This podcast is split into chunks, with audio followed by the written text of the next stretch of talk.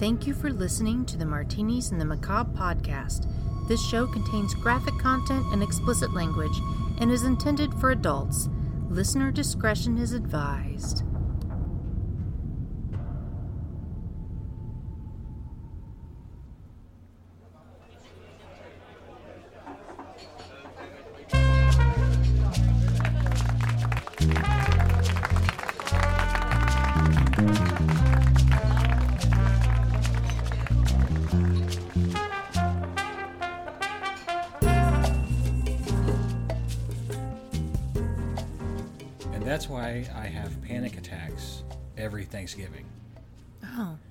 Interesting. So many dead hookers. So many. Wow. Yeah, that's that's very interesting. Thank you for sharing. That's why I don't make gravy anymore. Oh, Except on our special day, air quotes. yeah. I beat the rap, so I kind of have to, you know, celebrate somehow. I get But it. I get it. We got work to do. We do. Hey guys, welcome to Martinis and the Macabre, the podcast where we drunkenly discuss morbid murders, mysteries, and mayhem. My name is Erica. I'll be your host this evening. I'm joined by my husband and co-host Billy. Spooky Halloween. Ooh. Chain rattling noise. I wish I had a chain rattling noise ready to go right now. Maybe I could find one. Okay, rattle chain now. If it's not there, rattle, rattle, rattle, rattle. If it's not there, you fuck. Wait, I could do it. Okay, now we've tested Billy. Ooh. It's just keys, guys. Don't get scared. Yeah, not too spooky. What's that called? Foley? Yeah, Yeah. The Foley I, noises. I folied. sure. Fuck yeah, dude. Yep, I'm amazing. you are something. Hmm. All right, so it's now the month of October, and I'm losing my voice. Erica's going through puberty. She's getting hair in funny places and thinking a lot about boys. I'm congested. No, uh, it's now the month of October, and we thought we would fill you guys up with some Halloween related episodes. So, this is the first one. Yay! Yeah. Hope you guys like it. There'll be another one, maybe a third. We're considering it. But um, I tried to find cases that related to Halloween, and I know some people have asked for the Candyman. He will be covered in the next episode. Oh, Or possibly spoiler alert. Spoiler alert. He's a dick. Yeah, he's a real bad guy. But He's in hell getting whipped by chains. Oh. So, other than him, I really couldn't find a whole lot of cases that involved Halloween, but I thought this would be a good one because it's not only a murder case, it's also a case of potential wrongful conviction. So, tonight we're going to be talking about the murder of Sister Tadea Benz. On early Halloween morning in 1981, Sister Tadea Benz did not attend morning mass at the St. Francis convent where she lived. Because Tadeo was not her day. Oh my god. Oh, Oh my god. What's up? Nothing? No. Nothing? Mm-mm. Okay. Nope. Alright. Maybe the listeners will high five you. I, I'm not for that one. You're a hard nut to crack, you know that? Yep. High standards. Yeah. Around 7 a.m., another sister went to her room to check on her and found her dead on the floor. According to court records, quote, although there was blood on Sister Benz's face, the nun who discovered her body did not suspect foul play, and the body was transported to a funeral home. An hour or so later, the sisters found a broken window, unlatched and open, Didn't suspect foul play. in the community room located on the first floor of the convent and called the Amarillo police. Sister, do you think this has something to do with Sister Tadea? Nah. Nah. The police arrived at approximately 9 a.m. and secured the crime scene. And it goes on to say by the time the body was recovered from the funeral home, it had been partially cleansed and arterial embalming completed, which is a bad thing when you want to collect evidence. Aren't they flushing evidence out sort of. There's flushing her blood out. Oh, you know the the sister that found her. I I think she's either an idiot or a hardcore nun who had a really hard upbringing and was like, guys, you know how many times I found some body dead on the ground with blood on their face? This is this ain't shit. Trust me. After today, I'm taking a vow of silence. Praise the Lord. Well, I don't understand how she didn't know that there was foul play because 76 year old Tadea Benz was found to have been raped, beaten, strangled, and stabbed. All those to me say foul play. You see a naked nun laying on the floor with stab wounds, and you're like, oh, it must have been natural. She was naked. Pretty much. Bummer. Yeah. Since she had already been partially washed, potential evidence, of course, was swept away. But the ME reportedly found, quote, numerous mature human spermatozoa and prostatic acid phosphatase. Mature. what Fuck's that mean? Like they were ready to, Went to Yale? ready to fertilize. They were good to go. Wait, you have sperm that are ready to go and some that are just like out the gate. I'm assuming it's like the difference between pre-ejaculate and ejaculate. Oh. Did you know I learned that there are sperm that protect the egg? Protect it? Yeah, their only job is to form a barrier and they allow certain sperm to pass through. So they're the less thans protecting the better thans. I guess for the greater good or something. When you were pregnant with Phaser, and I was reading one of those pamphlets about like this is what happens when you're pregnant, and I'm like, I know, I was there. Remember with my with my penis? Yep. Okay. So In my hoo ha. I was reading that and it was and it showed like a picture of it, not like a drawing, but like a up close A photograph. yeah, and they were just like they held their ranks and it said like you know if there's any of them with a genetic disorder or something that that that is coming toward them, they'll rush out and like uh, I want to say smother it. I guess like uh, like Mm-hmm. three or four different sperm will come out and be like that one, get him, and then but every once in a while They lynch the sperm. Pretty much. But then, like every once in a while, one will get through. But you know, and that's how today you have birth defects and everything. Is because that one was fucking determined or sneaky. But yeah, Or they were too busy with the other guy. yeah, isn't that crazy? They form like a wall. And they're like, all right, men, It's like stand chess. here. They're yeah, pawns. they're pawns. Interesting. Those- Not really related to the topic, but It's a thing. it's a thing. I vomit information. You do. You do. Fingerprints, blood, and dark curly hairs were found in the sister's room, as well as a white shirt the killer had left crumpled near the victim. Police were fairly sure the killer had gained entry through the slash screen and broken window that was found, Way to go, God! You guys are really on top of it. then made his way up the stairs, down the hall, past several other nuns' rooms, and into Sister Tadea's. Uh, got the one that was wearing black. you How do you know, pick the that one, at the end of the hall. Why go to that one? I don't know. Yeah. They also believe that he exited through a back door, not back through the window, as there was a smear of blood near the door. Police immediately presumed that this murder was linked to Narnie Box Bryson, a 77 year old that had been murdered July 9th, named Narnie. who just so happened to be Uh. a nun and died with blood on her face, and the person that found her was like, "No big whoop." Narnie had lived just a few blocks from the St. Francis convent, and there were striking similarities between the two cases. Both were elderly women who were attacked in early morning hours. Both had been beaten, raped, strangled, and stabbed in the same manner. The perpetrator in both cases was thought to have entered through cut screens.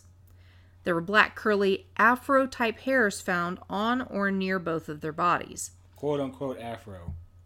That's what the source said, quote unquote afro. I'm just, I'm just putting that out there. And in both cases, the killer left a white shirt crumpled at the seams, which seems to me to be a pretty specific calling card.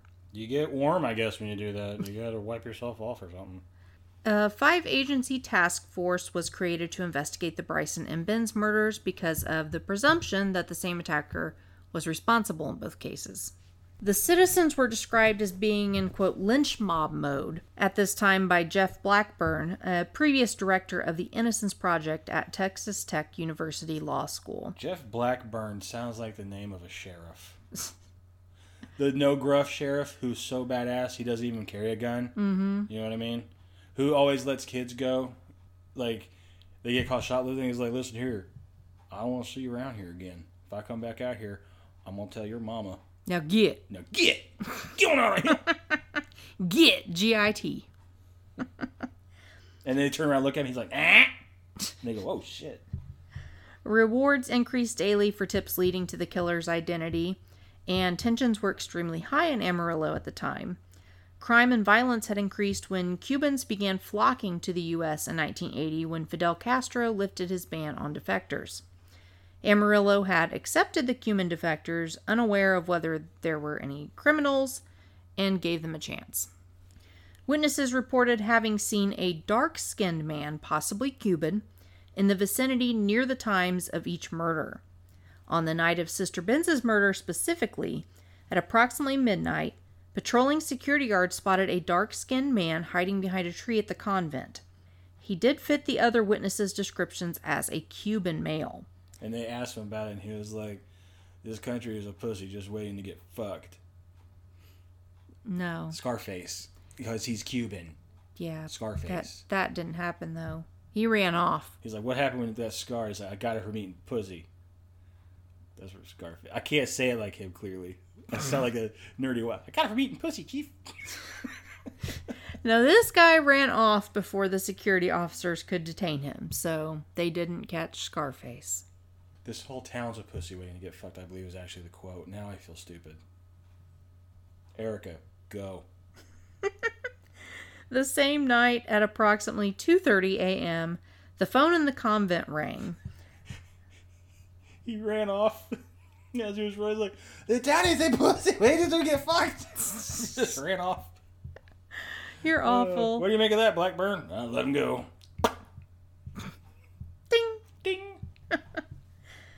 A sister answered the phone call, and a man with a thick Spanish accent said that he needed to speak with the priest about his quote sexual desires. Page two. Shades on. Now, in this time period, two Cuban men, Fernando Felipez Flores and Laurencio Perez Rueda, were caught peeping in windows of elderly women in the area. Well, I'm sure the town's probably boring. Why do you assume that? Where is this? Amarillo. You been there? Have you? No, I'm curious if you've been there or not. And if you're bored, that's okay that you go peeping in elderly women's windows? I'm not one to judge what a person does on a Friday Because there's night. nothing else to do? I don't know. How much fun could you really get from that? Oh man, she was mm-hmm. totally. Oh dude, she totally had her back turned. What? she didn't see us. Oh man, crazy. I don't know. I don't see. I've seen enough elderly women to last a lifetime. It's I- not that impressive. I um. I don't see the whole. I mean, everybody's got their thing, you know, but I don't see the whole thing with peeping toms.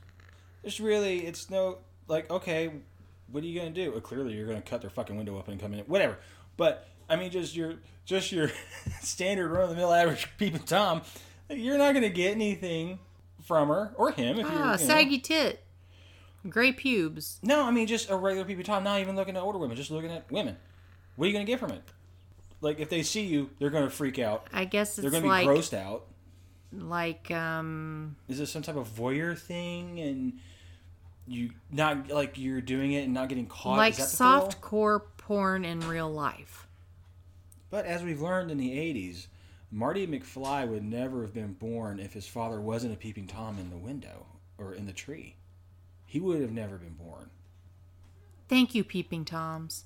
Thank you, Man, you're doing good things out there. Marty McFly. Fictional character in a movie. Why are you supporting him, but you gave me shit when I felt bad about Freddy Krueger? That was sarcasm. Never mind. You're a real dick. I got upset. I was like, "Bitch, why are you even fucking? You have no right." Okay, go yeah. ahead. Thanks. Thanks, peeping toms. Yeah. Like I'd really say that, Billy. You guys would be surprised what she says when this fucking mic is turned off. I don't say shit. I have to tell her all the time, Erica, calm down. Yeah, when I'm not saying anything. Yeah. I'm a quiet type. So, both of these men were charged with trespassing. Why they weren't charged with voyeurism or something. I don't know. What would you be charged with if you were peeping Tom? I think it's voyeurism. That's not a crime. I think it is. What? I believe so. I'm looking up right now. Okay, do that. I'm getting flagged. Billy, for fucking go. sure. They were both charged with trespassing, but the task force and district attorney thought Flores may have been responsible for the murders when fibers were found on his clothing that appeared to have been from Sister Benz's blue nightgown. Samples of his hair, fingerprints, and the fibers were sent to the FBI to be tested, but they didn't match. So Flores was cleared by the FBI in November. But soon every male Cuban immigrant that had come to Amarillo began being rounded up and forced to verify their whereabouts on the nights of both murders and to give hair and blood samples as well as fingerprints. It is a crime. That's how certain they were that a Cuban committed this crime, as they started just taking every Cuban immigrant they could find that was male and saying, What the fuck were you doing that night? And yes, voyeurism is a crime. What's it say?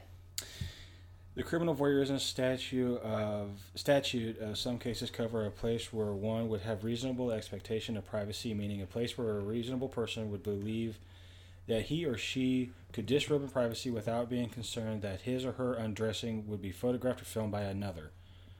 A place where one may reasonably expect to be safe from casual hostile intrusion or surveillance.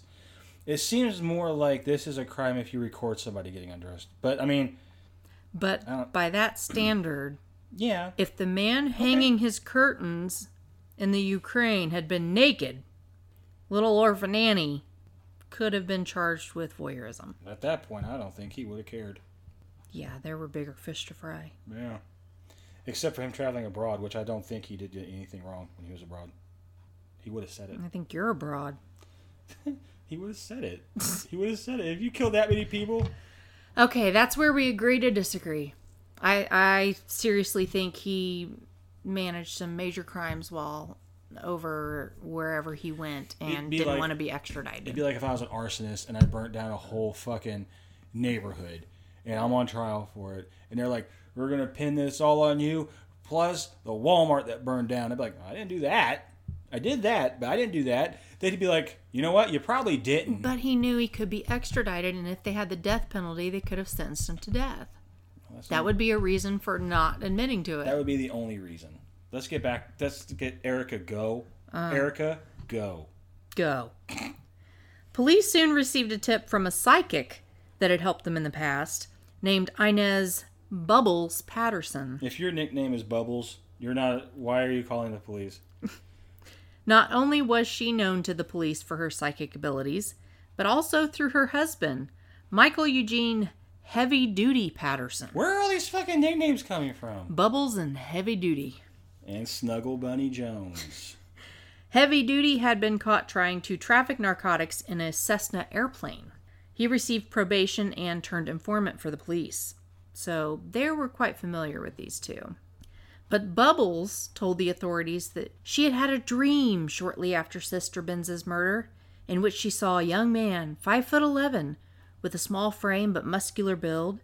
She said he had a face like Abraham Lincoln and large ears. It's a goofy looking motherfucker. She even gave an address, 4000 Northeast 18th, and mentioned the name Mr. Clyde. Hmm. You know, I always feel bad. I would feel bad for the cop that had to answer that phone. Sergeant Bubbles, line one. Fuck. You didn't tell her I was at fucking lunch. Did you see me like doing this? Fuck waving my hands? now? I can't believe this fucking shit, man. I should have fucking left when everybody left to go to fucking Applebee. Hey, Bubbles, hi. what are you doing? What's up, girl? I was just about to call you, ask you if you had a dream. Man, this is crazy. I guess I'm psychic. We're psychic twins. Woo! Well, the address that she gave led the police to a new suspect, Johnny Frank Garrett, the true center of our story here. He was a 17 year old with an IQ less than 70, making him legally retarded. He looked like the description Bubbles had given, lived at the address she gave, which was right across the street from the convent where Sister Benz was murdered, and had a dog named Mr. Clyde, which happened to be written boldly across his doghouse in full view of the public. So anyone who had seen or heard of this boy and his house right across from the convent where the murder scene was, you know, and there was a lot of media, could have said, "Oh wait, I had a dream about this kid who looks like this, and here's the address and Mr. Clyde." Anybody could have done that. Yeah, but you know, for a second, that officer was like, "Damn, she's got the sight. she I- she can shine." She's got the shiny. I'm hung up on something here, what? and maybe it's just because we live in too much of a sensitive fucking world. Is retarded bad? Uh, Can you say that? I I know at the time it was still considered a legal term. I'm not positive if it is now, but at the time he was considered retarded, slow, whatever you would like to call it. And And if I offend anyone, I'm sorry, but the sources that I got my information from use that term. Okay. But at the same time, I don't see how that could be a bad term. Like it's used as slang against people as an insult, but retard means Slow, down. to yeah. slow. Like like a diesel in winter, you have to retard the engine Mm-hmm. to get it heated up before you use it. It even has the knob. It says pull to retard, which when I first saw when I was in the army, I giggled. But then I thought about it. I was like, okay, I got it. You have to slow the engine down to get it to warm up. So okay, just you know. Yep. Johnny was born on December 24th of 1963. Teachers claim that he was slow and reportedly couldn't read or write by the end of 6th grade. He had been repeatedly beaten, raped, and burned by two different stepfathers because his mom really knows how to choose them. Damn. And She's batting a thousand on bad husbands. and prostituted to numerous men by the abusers. Good gravy.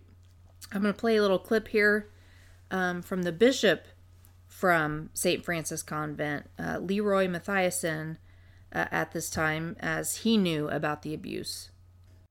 I was aware of them because they, the family lived right across the street from where I lived on the second floor of our Catholic Diocesan Pastoral Center. Apparently, there were several stepfathers in this, uh, at least two that I know about. These uh, stepfathers had burned him with cigarette, lighted cigarettes, uh, all over his body. He often slept under the football stands at Pascal Stadium, which was the uh, football field adjacent to the high school, because he was afraid to go home, because he didn't want to be further abused. It's, it's hard for me to believe that he would have done anything violent, uh, especially killing and raping one of the elderly nuns. At the age of 14, Johnny started becoming defiant at school and got suspensions for fighting. He turned to alcohol and drugs at times and had been arrested for vandalism at one point, so police had his fingerprints on record. I don't blame him. Despite For, all this, I don't blame him for turning to drugs and alcohol. You got to have. He's had a hard. Well, and despite Damn. all this, people still thought he was a good kid. Um, here's one of his neighbors talking about him. Sue Jasper lived across the street from Johnny Frank Garrett and his family. I knew him for too many years, and he was a sweet, kind, loving child. He never did anything to hurt anybody. He was always nice and polite. He played with my children. Uh, he grew up with my children. And there is no way that Johnny could have done that. No way. And I will never believe it. I believe that Johnny was framed. No elderly person in the neighborhood feared Johnny Frank Garrett. No one. And even after he was accused of this, no one feared him because they all believed that he did not do it. On the night of Sister Benz's murder, a patrolman spotted Johnny shortly before midnight in his front yard hitting a bush with a stick. I've been. Because, you know, I've been known to do such things. why not? This tells you a 17 year old standing outside hitting a bush with a stick like a six year old would do. But when I did it, I was like six. So Yeah, that's the mentality we're talking about here. yeah, there's still a family joke about me kicking a tree. About you kicking a tree. Yeah, I was when I was a little boy. I was obsessed with karate, and my cousin was like, "Hey, I'm gonna go inside and play uh, like what was it at the time?" But he- Nintendo? no, no, he had no. He was a Sega Genesis kid, um, but it wasn't even. Yeah, I think it was like maybe Sonic or Shinobi or something like that. And I'm like, okay, I'm gonna stay here and practice my karate. Little did I know, my grandparents lived across the street, and my grandparents and my mom and my aunt and my uncle saw me punch and kick a tree repeatedly, like it was a fucking Wing Chun dummy, but it wasn't. It was just a maple, and uh, yeah, they didn't let that down for a long time. You beat up a defenseless tree. Yeah. What do you think about that, vegans? Shame, shame. Yeah. So, yeah, he was hitting a bush with a stick. And police ran his fingerprints after they got this information from Bubbles. And of course, they were matched to two prints found in the sister's bedroom, so he had to be the guy. One was allegedly found on the back of sister's headboard, and the other was on a bent butter knife found on the floor underneath her bed. This is some audio of Jeff Blackburn, who was the director of the Innocence Project. Um, again, talking about Garrett being an easy target. Garrett turned out to be a lot more convenient and a lot easier to make a case on. Uh, after all, I mean, this was a guy who had little to say for himself. In the 17 years he'd been on the planet before this crime happened, he hadn't done very well. He was easy pickings. Yeah, it's interesting because uh, the Bryson theory or the uh, the same murderer theory all of a sudden just vanished, disappeared once they decided to make a case on uh, Johnny Frank Garrett. And I do want to add that this audio it's coming from a documentary um, that I found on YouTube called The Last Word. There are a couple different ones, and most of them cut out the audio at like 50 some minutes. So if you're going to watch it, go to the one that's like two and some hours and it plays and then it plays again, and the second time it has the full audio. I don't know why, but very interesting documentary. On November 9th of 1981, so 9 or 10 days after the murder, police took Johnny in for questioning, pushing him to confess. Authorities reportedly got an oral confession out of Johnny after just 1 hour of questioning, but when they typed up the written confession, he refused to sign it. It read, "My name is Johnny Frank Garrett. I am 17 years old and I live at 4000 Northeast 18th in Amarillo with my mother. On October 31st, 1981, at approximately 1:30 a.m., I was drunk on whiskey and had taken two hits of acid. I had heard that some of the nuns kept nice stereos where they lived. I went over to the convent and knocked a window out on the bottom floor. I went upstairs and went into this one room. There was a nun in bed and she acted like she was going to scream. I covered her mouth so she couldn't make any noise. I started choking her until she passed out. Then I had sex with her. I left the convent the same way I came in. End quote. And I just have to say, there's so many problems with that supposed confession. Like the fact that between when they saw him at midnight and 1.30, he supposedly got drunk on whiskey and popped some acid. And the fact that nuns keep nice stereos. They're fucking nuns. They give up everything to serve Christ. Why would they have nice stereos? I don't know. Isn't that part of the deal? Is you're supposed to live a life of poverty? Yes. So that doesn't even make any sense. And of course, the fact that he said he left the same way he came in, but yet police had evidence from the blood smear by the back door that he left out the door. Okay, just for you guys, I'm gonna look up what is the number one hit in 1981. I want to know what the sisters were listening to. So, according to this confession, Johnny, who had just been spotted in his yard hitting a bush not long before, managed to climb through a broken window while drunk and high, creep quietly down the hall to Sister's room, beat, strangle, and rape. No mention of the stabbing or of the knife, which was later proven to not have been the murder weapon. You know, the one, the butter knife under the bed that had his fingerprint. And then, drunk and high, creep back down the hallway and leave back out the broken window. All of this while drunk on whiskey and high on acid and not waking up anyone else in the convent. Not to mention that the blood smear indicated the killer left out a door, not the broken window, also evidenced by no broken glass shards found outside of the window on the ground, which means the window was broken inward. And the cherry on top, his Miranda rights were recorded on audio tapes, but somehow the oral confession wasn't recorded. So I guess the number one hit in 1981 was Bette Davis Eyes. So that's what the nuns were jamming to. You got to have a good stereo to listen to that. Is that October of 1981? Oh fuck! Hold on. Way to go, Billy. Just play amongst You ruined the episode. Great. You're frightening the cat and me. Attorney Bill Coleus arrived at the station shortly after the alleged confession and oddly offered his services despite Johnny and his family denying that they ever contacted him for help, and the fact that he had never even tried a murder case. So, where exactly did he come from? He basically said Johnny's case was a lost cause. At his first arraignment two days later, Johnny stuck to his innocence and said that the quote, confession was a lie made up by the officers that questioned him.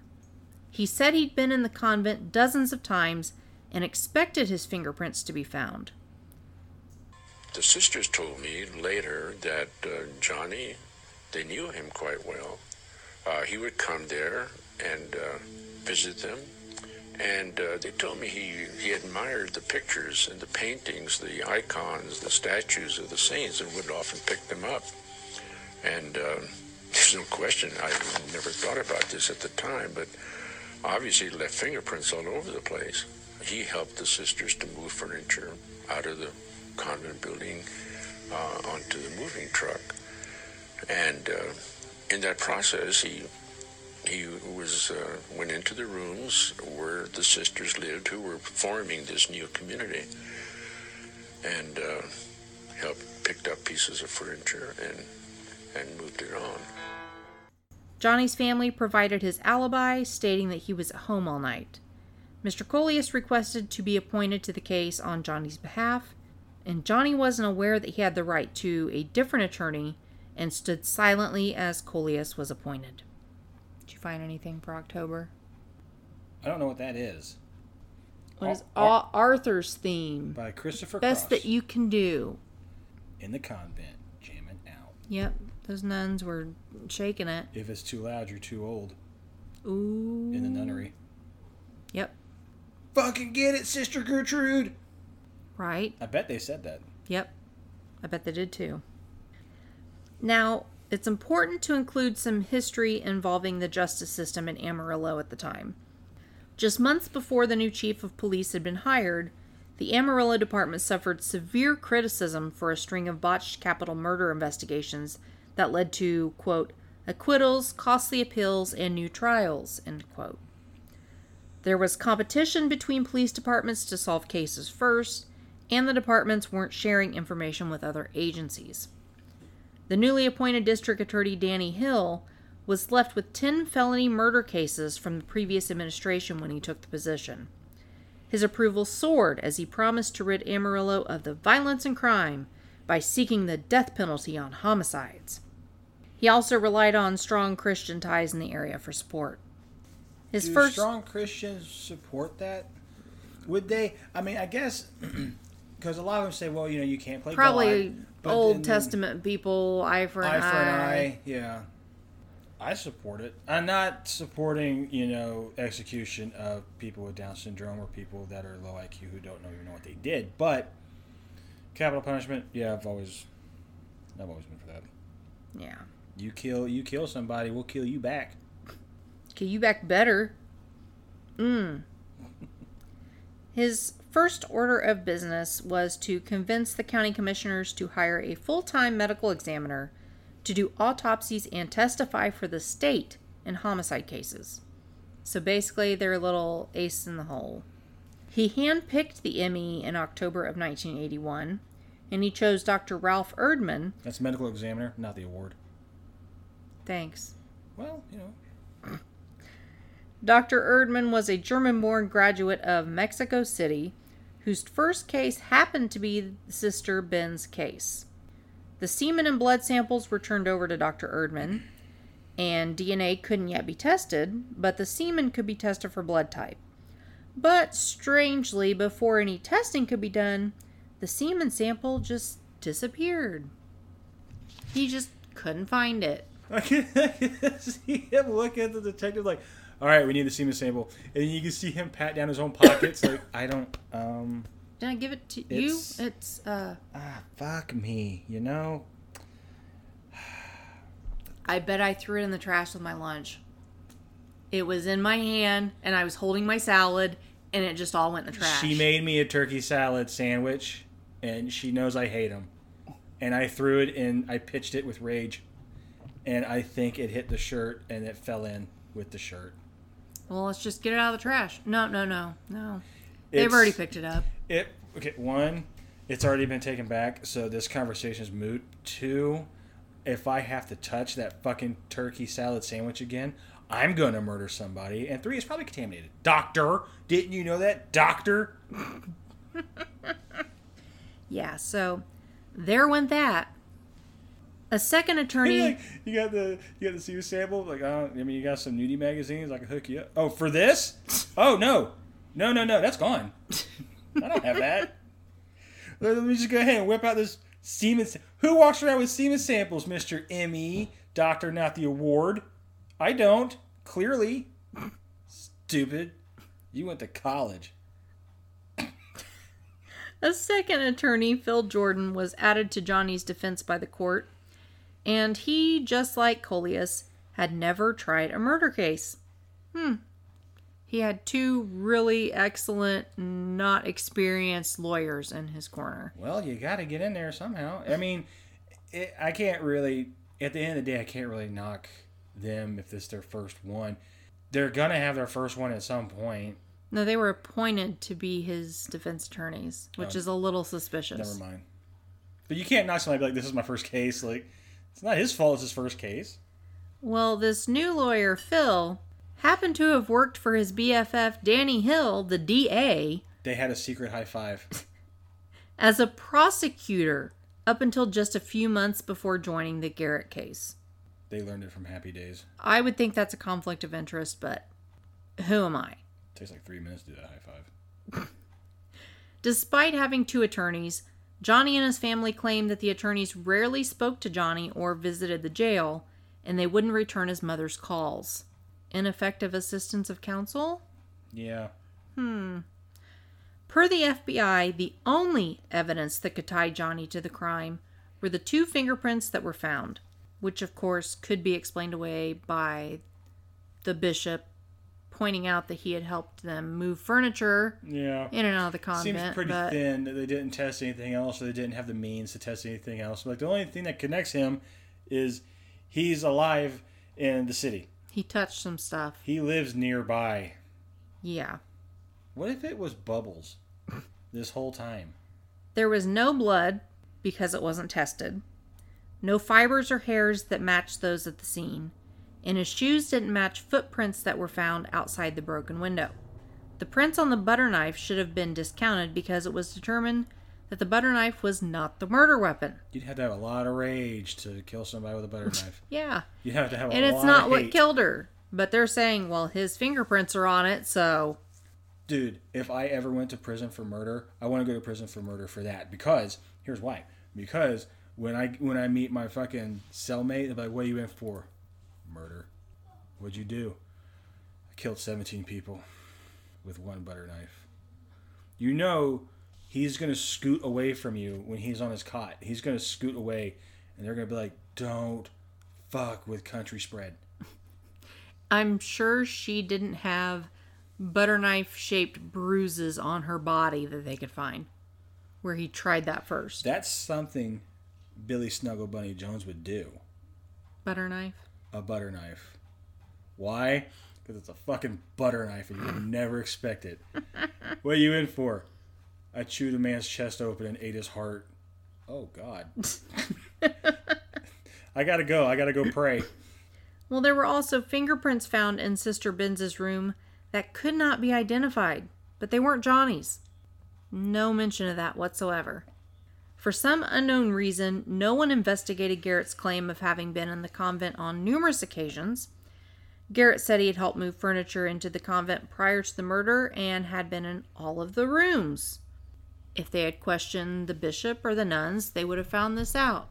So That- let's hear the bishop talk about that. The defense attorneys uh, should have called me.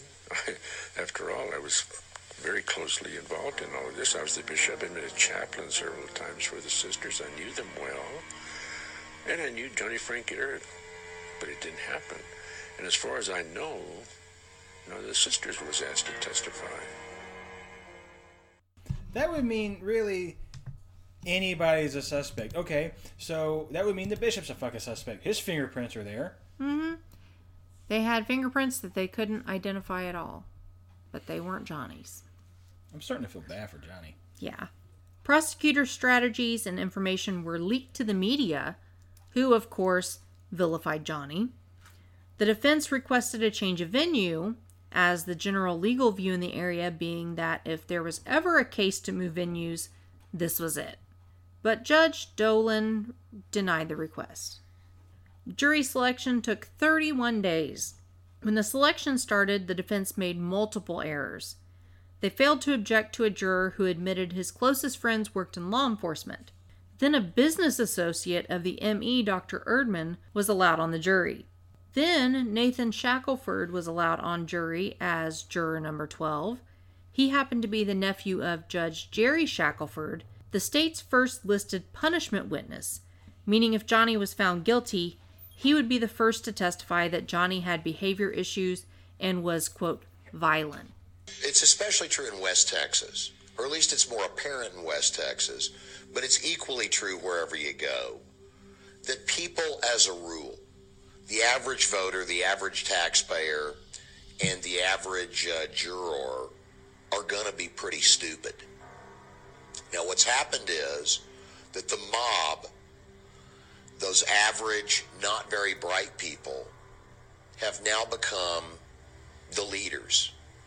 You, when you have judges and prosecutors pandering to them and uh, adopting the lowest common denominator as the only mathematical variable in these cases, then this is what you get. You get a lynch mob mentality, and the judges and the DAs are at the head of the mob, rather than at the head of the mob with a shotgun saying, You're not going to do that. That's the way it's supposed to be. There's a lot of conflict of interest. type Yeah. things in here. They need to get the guys that are of his age or around his age within a certain time frame, and get the guy that- Without some connection to the yeah, fucking get case. the guy that works at fucking Blockbuster. I, it had to have been around at that time. Well, in 1981. 81. Ew. Still, the guy that works at the gas station. Yeah, Something. they didn't do that. They allowed the defense did not argue against any of these people. That's Upid stay. It's pig Latin. Sorry, didn't mean it. Wow, you're smart. Mart say. Shut up. Okay. The state's case lasted five days with only the two fingerprints tying Johnny to the crime scene. The defense's only witnesses to establish an alibi were Johnny and his family, as no one else had seen him except the cop that saw him at midnight. Are family eyewitness accounts admissible in court? I believe so. It's You can lie for your a kid. matter, yeah, but it's a matter of whether the jury believes you or not. Something about that. I don't know. I mean, I'm on the fence with that because it's like you'll do anything to protect your child. You know what I mean? So it's like anybody. That would be like one of my main objections. Like, you know, objection. Uh, this is her kid. How do we know she's telling the truth? I remember this one time I broke the cookie jar. Mom took the rap. To this day, I know I did it. You know what I mean? Mm-hmm. So you, I don't know. Seems weird, but I guess if the jury believes it, then fuck it. Who am I to say? There were no experts called for analysis of any crime scene evidence, like hair comparisons. No testing was done on the vaginal swabs as they went missing. It also wasn't brought up by the defense that other prints and hairs were found at the scene and that there was actually an alternate unknown suspect prior to police arresting Johnny. He basically had no defense. you know, the vaginal swab went missing, the semen sample went missing. Some people have weird fucking hobbies. I understand collecting stamps and fucking baseball cards, but good gravy, collecting semen samples and vaginal swabs. Yeah, it's almost like Dexter. yeah, I bet. He, I bet. I bet the sheriff or somebody has it in a fucking shadow box in his den. Like, oh, look what I got. smell it. You can still smell it. Ah, Billy. Erica. Uh, you have to go there. I did. Ew. Yeah. I ate it day. Other May. Uckerfay. Fuck you. Ah hey, ah hey, ah hey, because I'm laughing. Oh my god. And you snorted. That's pretty funny. Good lord. The jury deliberated five hours. As the verdict of guilty was read, Johnny shouted, I'm innocent. I didn't kill her. Judge Jerry Shackelford, juror number 12's uncle, was then called to the stand as planned. Johnny was labeled as having a propensity for violence and being a danger to society. After one hour of deliberation in the punishment phase, the jury ordered the death penalty to a mentally retarded minor by means of lethal injection. The prosecution team was allegedly seen playing with plastic syringes in the courtroom. Pretty shitty. That's pretty fucking. Yeah. During an automatic appeal, Johnny was entitled to a new lawyer, and Judge Dolan once again appointed someone who had no capital murder case experience Bruce Sadler. So that's three for three. Kind of makes me wonder, like, if they do that for electrocution. Like, if the whole time during the case they're just putting their tongues on the 9 volt batteries and looking They, at you. they have those little hand buzzers. You know, shake someone's hand and it ah! shocks you. oh, man. You go to shake her colleague's hair, like, oh, oh, man, oh, God, you buzzed me, man. You buzzed me. And, like, make eye contact with the defendant. Zap, zap. That's During- fucking dark. Playing with plastic syringe. You motherfuckers. God, really? Like, we sent you to a fire squad. Double guns. That's fucking awful. Double guns. well, this attorney, Bruce, rarely responded to Johnny's letters and did minimal work, much like the other ones. After three years, he removed himself as Johnny's appellate lawyer and took a lucrative position as an appellate lawyer in the DA's fucking office.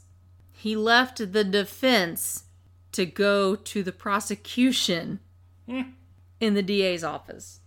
Johnny was passed from lawyer to lawyer after that, with no attempts made on the lawyer's parts to try to find new evidence. On February 11th of 1992, Johnny Frank Garrett was transported from Texas Death Row in Huntsville to the Walls unit a few miles away. After his IV was inserted, he was allowed to make a final statement.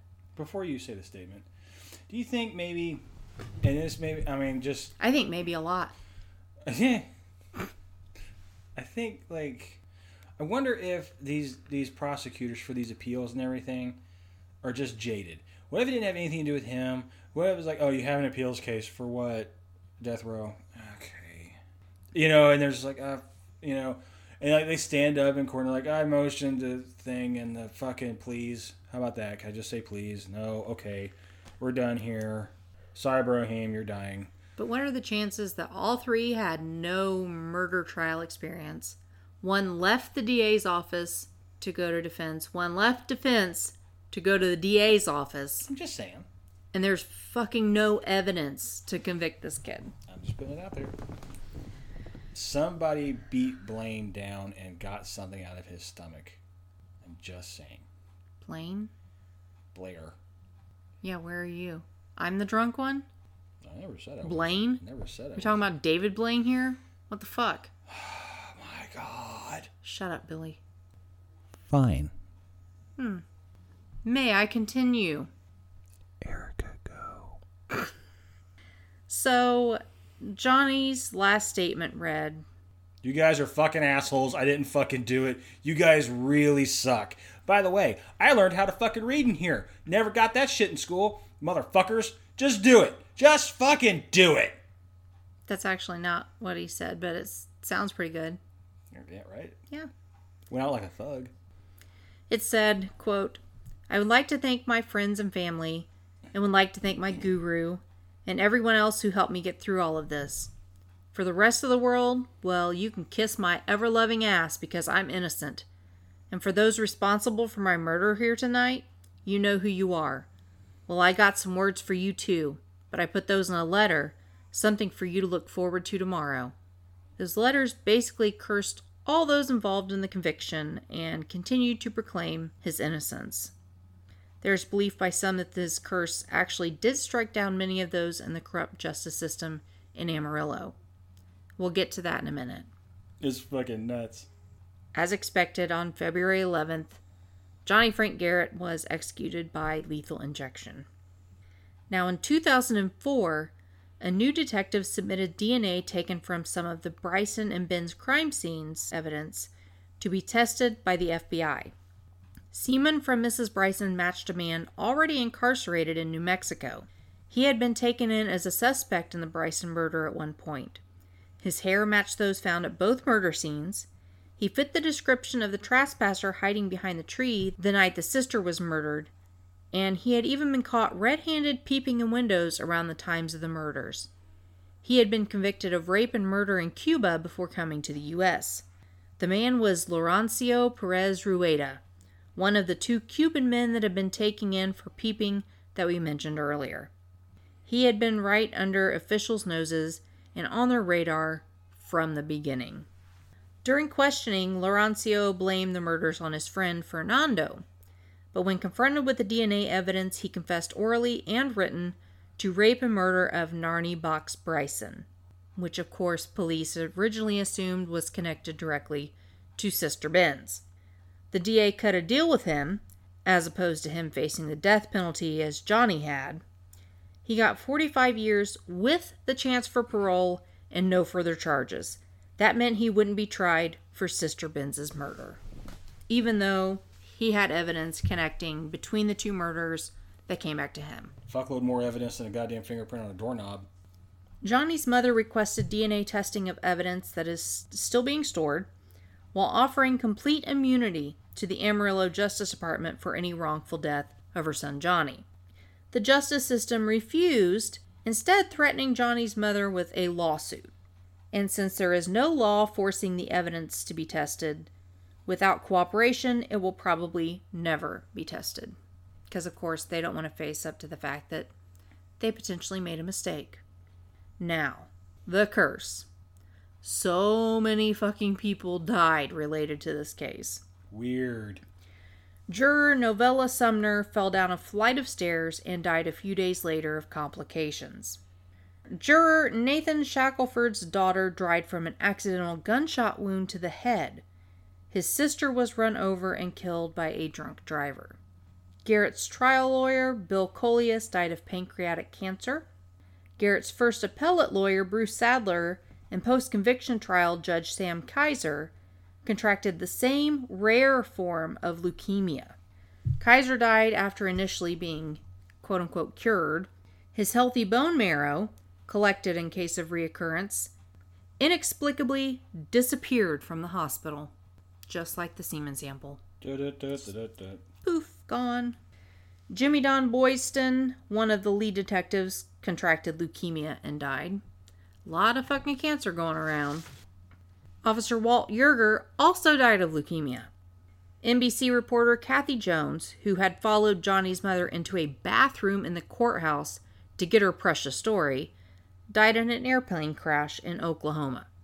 Medical examiner Ralph Erdman was convicted of numerous felonies for falsifying autopsy reports, and his medical license was revoked and he was sent to prison. His wife died of pancreatic cancer. Eugene Heavy Duty Patterson was found dead in his vehicle. A cause of death was never determined. Watley, a jailhouse snitch who testified against Garrett for a reduced sentence, committed suicide. Carol, Probably out of guilt. yeah. Carol Moore, Garrett's school teacher who testified against him at trial, also committed suicide. District Attorney Danny Hill also committed suicide. His daughter hung herself a few years later. And one of Garrett's many appellate attorneys, Jeff Blackburn, lost his wife when she committed suicide.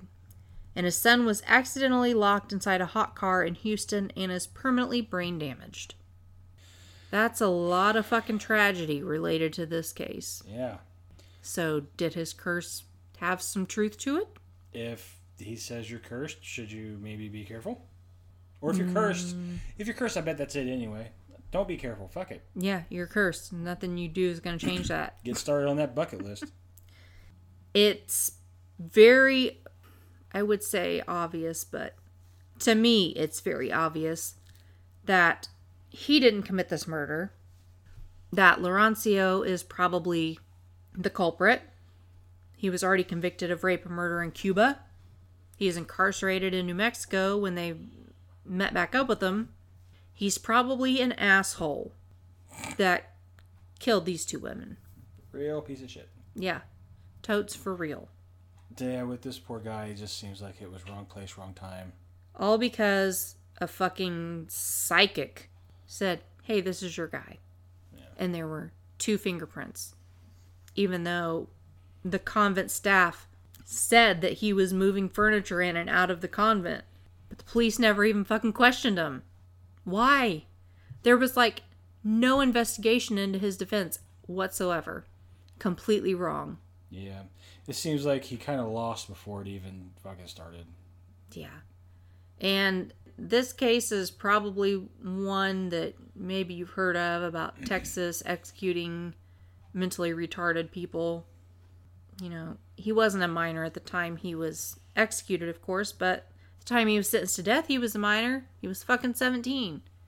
17 with an IQ under 70 and sentenced to death. Even if they thought he was guilty. Death? A 17 year old? Really? Uh, I don't know. I'm. I waver on the death penalty. I think some people, there's no chance of rehabilitation. You know, you've got the, the Jeffrey Dahmers and the Ted Bundys and the Charles Mansons, and these people are never going to change. But you have obvious fucking evidence. You have their confessions. They deserve the death penalty.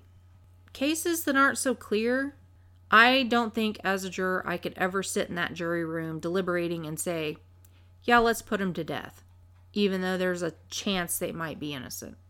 Yeah. Even if it's one of those like, well, we can't play God and type of thing, you know. What I think about is what happens if you don't.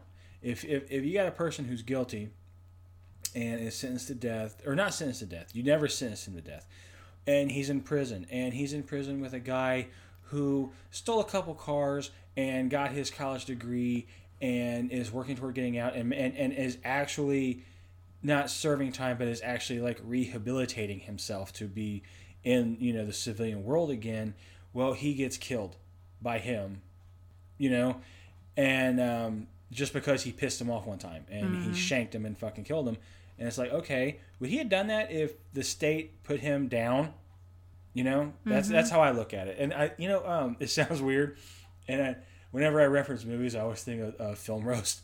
But i think of the watchmen which in my opinion one of the most underrated fucking movies in the world. I love the watchmen. They're going to make it into a tv series soon. Rorschach got this guy it was a flashback about when he first started fighting crime. And he got a guy who uh, killed a girl and fed the girl to his dogs. And he, found like her bones and sh- patent leather shoes and shit in like the stove in a wood burning stove you know? And he and he caught him. He was like i did. It i'm guilty. I need help. Just take me in. I need help. Uh, stuff. And he says i'll never forget it. He said men go to prison. Animals get put down. And then he fucking hacked him up with a meat cleaver. But when he said it, I'm like, damn, you, yeah, you're fucking, you're on to something. Men go to prison, animals get put down. Yeah. For the ones that are really depraved that break into convents and rape and strangle and stab a sister. I would consider that an animal. Yeah, but that's just my opinion. Everybody has their own opinion. It's okay to disagree with me. It's cool. I firmly believe that he was not guilty of this crime. And it's amazing to me, after all this time I've been doing research on cases and stuff, how many cases I come across from Texas of wrongful conviction or mishandling of cases by the DA or the police departments. There's some really corrupt shit in Texas. Sorry, Texas listeners, but there's a lot of it. I also actually after typing up this outline and everything i was watching it's on hulu it's another story of wrongful conviction i would suggest everyone watch it's called southwest of salem the story of the san antonio four it's four women from san antonio who were arrested and convicted of sexual assault on two little girls just because they were lesbian. And it was later proved that they were completely innocent after spending, I think it was 12 years in prison, something like that. Were they still lesbians? Still lesbians. Okay, because that would have been worse if they weren't. You know, like, oh, it turns out they didn't do this, and turns out they weren't even fucking lesbians. You were 100% wrong on fucking everything. Yeah, it was an interesting case. Um, so, if you're into hearing about wrongful convictions, they just they infuriate me every time I hear about them, read about them. Kerry Max Cook, I have his book, and it's just heartbreaking what he had to go through. He was so close to being fucking executed before he got released. It's ridiculous. Um, so that's what kind of is what turned me off from the death penalty is thinking of people that are truly innocent being executed having to lay there and know that you're innocent and they're still going to kill you anyway I, I just i can't even imagine awful Yeah. awful awful But at the same time, like, I think of somebody who's like, say you're a Christian, you know, I'm not, but say you're a Christian, you're You- a christian. you would th- oh. uh, you would think like I if I were I would think like okay well you know what? I'm literally right now strapped to the bed. This is happening. I know I didn't do it. Everybody else can say what they want to. I know I didn't do it. I'm going with a clear conscience. There's nothing I can do now. I'm gonna go to I'm, I'm basically gonna have a dream and then that's gonna be it. But I know I didn't do anything wrong which is why on some of them, like especially with his last words, where he was just like, you know, thank you everybody, um, the rest of you fuck kiss you my ass. I did nothing wrong. Enjoy your fucking show. You know. Yeah. I would know that I did nothing wrong. My despair, I think, in that moment would be knowing that everyone thinks I did and the repercussions that would have on my family. Yeah. That would just, uh, I would hate to have to go that way. Anyway, we need to round this thing up and bring it to an end. I got to bring Nugget in here so he can come and say something. All right, so of course, want to thank Phazer765 for the artwork for this episode. And of course, we'll be adding a new song of Phazer765 to the end of the episode. I've had a couple people this past week um, reach out to us and tell us that they actually really enjoy his music. You can find him on SoundCloud and YouTube. It's Phazer, P H A Z E R 765. He makes music, he makes YouTube videos. He's built his own computer and he's 13 years old. Just absolutely amazing. Can't I'll go say get him in a second. Yeah. But right now, we're going to thank our seven year old, Mr. Nugget, Yeah. because he wants to say something. Go go up to the mic. What do you got to say? I know you guys miss me, but, but I'm back. Ah, All right. we've been missing you. He's back. Yeah. Guess who's back? Don't. Back again. hear him? Guess who's- Me. The strongest boy in the world. Who pulled out his own tooth a couple weeks ago Yeah. for a the couple- first time. Yeah, a couple weeks ago. Stay by the microphone if you're going to talk. Yeah, I pulled out my teeth by myself a couple um, um weeks ago in September 2017. Wow. Here he comes. That's pretty cool. Yeah, I know, I know, I know.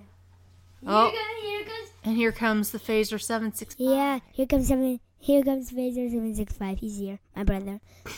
Okay, come on, buddy. Yes, sir. Have a seat, have a We've had a lot of people telling us they're enjoying your music. Not you. Are you making any new songs? I plan to. You plan to. I saw on your Facebook post that you're wanting to make a compilation.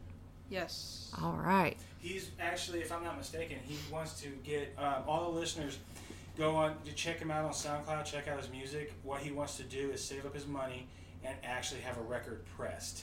Oh. And we talked about, it, I was like, well, let's see what everybody likes to hear, and then that can be your track list. Yeah. I lost. And where's that from? London? I think so. Yeah. Yeah, they're yeah, they're gonna press it from London. And like his time is how how long? Like tw- Thirty. Thank you, uh, thank you, Nugget. Um, like 20 minutes, full record. Yeah. But seeing as he has songs that are only like two minutes at a time, you could pack some tracks Yeah. on there. So go on the Facebook and Twitter and everything, and, and let him know. Mm-hmm. Did you share that to the Martinis and Macabre page? Yeah. Try and Yeah. find that on Martinis and Macabre or our fan base page, Friends of Martinis and Macabre. Look for um, a post regarding Phazer 765 music. Listen to some of it, see what you like, and let him know um, so he can get a record press for his new record player. He's all fancy. Fancy smanty. He's got Nine Inch Nails on vinyl. I'm You fucking even- jealous. Yeah. Your favorite album has been remastered. My on favorite vinyl, album I have it. ever. I have it. It's in there. It's crazy, Shush, right? you shush, shush, shush. Uh, okay, shush. okay. At Yeah. any given time, he can remix it while it's playing. He'd be like, waka, waka, waka. Fuck you That's guys. true. All right. So there's our big thanks to Phazer. You've been an amazing contributor to the show with your artwork and your music. And we love you. I love you too. Aww. What happy end to our horrible episode. Well, bye, guys. See you someday. All right. And Nugget says he'll see you on Sunday. He'll see you someday. Oh, someday. All right. Of course, as always, find us on Facebook and Instagram at Martinis and the Macabre and on Twitter at Martinis underscore Macabre. Um, I would also ask that you rate and review us on Apple Podcasts, Stitcher, wherever you get your podcast from that you are able to rate and review. Our numbers have been kind of slipping the past month or so. So please get the word out there. Share our post with your friends and family. You know, ask people to check us out. Mention us on one of the Facebook communities that's about podcasts. Do something just to kind of get the word out for us. We would uh, super appreciate it. I can't think of anything else right now. I did want to mention very quickly I was recently asked to read a small part for a podcast called the Forgotten News Podcast by Jim Goodluck. He covers somewhat forgotten news stories, and he's covering one that will be upcoming about the first lynching in Ohio, and asked me to play the part of a traumatized woman who had been attacked. And I hope I did good. It should be coming out shortly. I'll bet you did great. And I want to thank Jim very much for giving me the opportunity and trusting me to handle a small but very important role. Um, I haven't had to act since like a fifth grade play. So hopefully it turns out good. But please, if you listen to us, go listen to Forgotten News Podcast. Um, he's only started in the last couple of months. So give it a listen, follow it. He's a really nice guy, and I hope I did his podcast some justice. Can you think of anything else? Um, yeah, check out this podcast called Let's Not Meet. I didn't tell him I was going to mention him. I will. but um, it's it's a podcast that, that retells stories from Reddit um, under under uh, the Let's Not Meet forum, and it's I don't know how to put it. Like it's people telling true stories about like a home invasion and stuff like that, and they're talking about it. They're talking about like people who try to kidnap, people who try to kill them. So it's like I survived. Sort yeah, Audio sure, format. yeah. And it's called Let's Not Meet, and it's um, available, you know, wherever you can find your podcast. So uh, yeah, check it out, give it a listen. I binged. I uh, in two days I cleaned out the entire the entire catalog. series. Yeah, now I'm waiting on more episodes. So Okay. And when we are recording this, it's been what three days since the Las Vegas shooting. yeah, We said it, you know, on Facebook and Twitter, but our hearts are really going out to you guys right now. I can't imagine what you're going through. Um, but feel free if anyone needs to talk, vent, get something off their chest, give other support. Use our Facebook page or our Twitter or whatever to share what you need to share. We're always open to listen to anybody, and our hearts are really going out to you guys. This has to be an incredibly hard time. yeah. And we're not even really interested in engaging in any debates or anything. Just if you have something to say, just let it out. Yep.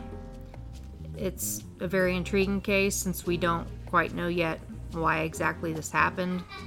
Um, so hopefully we'll be able to follow the story and maybe some people can get some answers as time goes on. But we're thinking about you guys. Stay strong, Las Vegas. And I think that's about it for this week.